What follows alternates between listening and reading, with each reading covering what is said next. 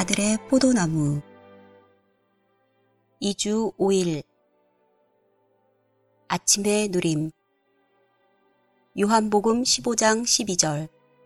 나의 계명은 이것인데 곧 내가 여러분을 사랑한 것 같이 여러분도 서로 사랑하라는 것입니다. 17절. 내가 여러분에게 이러한 것들을 명령하는 것은 여러분이 서로 사랑하도록 하려는 것입니다. 고린도 전서 12장 27절 여러분이 곧 그리스도의 몸이며 여러분 각 사람은 그 지체들입니다. 매일의 생활에서 그리스도를 표현하는 것은 여러분이 그분과 한 영이라는 것을 충분히 인식하고 있는가에 달려 있습니다. 그분은 포도나무요, 여러분은 가지들입니다. 여러분은 모두 하나의 유기체입니다. 이것이 참된 그리스도인의 생활, 곧 하나님과 사람의 연합입니다. 우리가 이런 식으로 산다면 교회 생활을 갖게 됩니다. 오늘의 읽을 말씀. 비록 가지들은 많이 있지만 이 가지들은 하나입니다. 가지들은 포도나무와 하나이며 서로와도 하나입니다. 모든 가지는 포도나무와 함께한 실체, 곧 한 유기체입니다. 가지들은 포도나무와 친근한 관계 안에 있습니다. 가지들은 주님의 노예들이 아니고 주님의 친구들입니다. 가지들은 주님의 친구들이기 때문에 아버지의 갈망이 단체적인 몸 안에서 표현되는 것임을 알 수 있습니다. 그리스도인들은 서로 사랑하는 것에 관해 말하기를 좋아합니다. 만일 우리가 우리 사람의 생명 안에서 서로 사랑한다면 그것은 죽음을 초래할 것입니다. 만일 우리가 감정적으로나 우리 자신의 목적을 위해 서로 사랑한다면 그건 역시 죽음을 초래할 것입니다.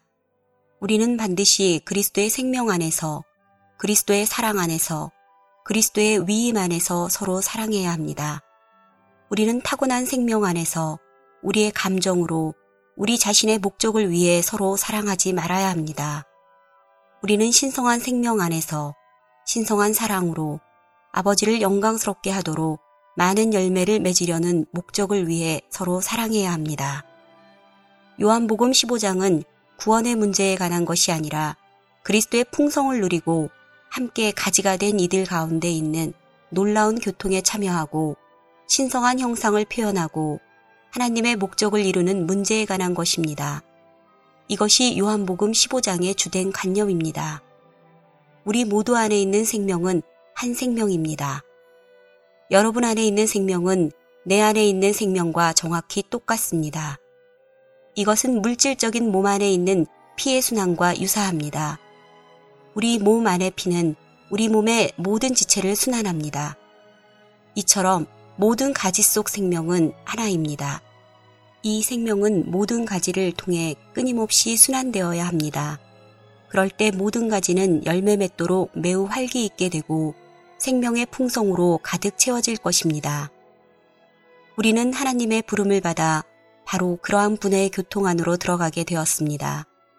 바로 이분의 교통은 사도들이 그분의 몸인 교회 안에서 믿는 이들과 나누는 교통이 되고 또한 이 교통은 우리들이 주님의 만찬에서 그분의 피와 그분의 몸에 참여함으로써 누리는 교통이 되어야 합니다. 그리스도께서 유일하시기 때문에 이러한 교통 또한 틀림없이 유일합니다. 이 교통은 그분의 유일한 몸의 지체들 가운데 어떠한 분열도 허락하지 않습니다. 하나님의 아들의 교통에 대해 적절한 정의를 내리기는 쉽지 않습니다. 하나님의 아들의 교통은 너무나 놀랍습니다. 이 교통은 우리와 삼일 하나님의 하나뿐 아니라 모든 믿는 이 가운데서의 하나를 포함합니다. 더구나 그것은 누림, 곧 우리가 삼일 하나님을 누리는 것과 삼일 하나님께서 우리를 누리시는 것과 더욱이 믿는 이들이 서로를 누리는 것을 포함합니다. 이 교통 안에서 우리는 3일 하나님을 누리고 3일 하나님은 우리를 누리십니다. 더욱이 우리는 모든 믿는 이를 누리고 모든 믿는 이는 우리를 누립니다. 이 얼마나 놀랍고 우주적이며 상호적인 누림입니까? 우리는 하나님의 아들의 교통이라 불리는 것 안으로 부름을 받았습니다. 여러분이 교회 집회에 와서 의자가 평상시와 아주 다르게 정렬되어 있는 것을 발견했다고 가정해 봅시다. 만약 이것이 여러분의 마음을 상하게 한다면 그것은 여러분이 교회가 무엇인지를 아직까지 보지 못했다는 증거입니다. 합당한 교회 생활은 의자의 특별한 배열에 달려있지 않습니다. 교회는 그리스도의 교통과 그리스도의 교제이며 그리스도께 공동으로 참여하고 그리스도를 상호적으로 누리는 것입니다. 이 그리스도는 이제 부활과 그 영이십니다.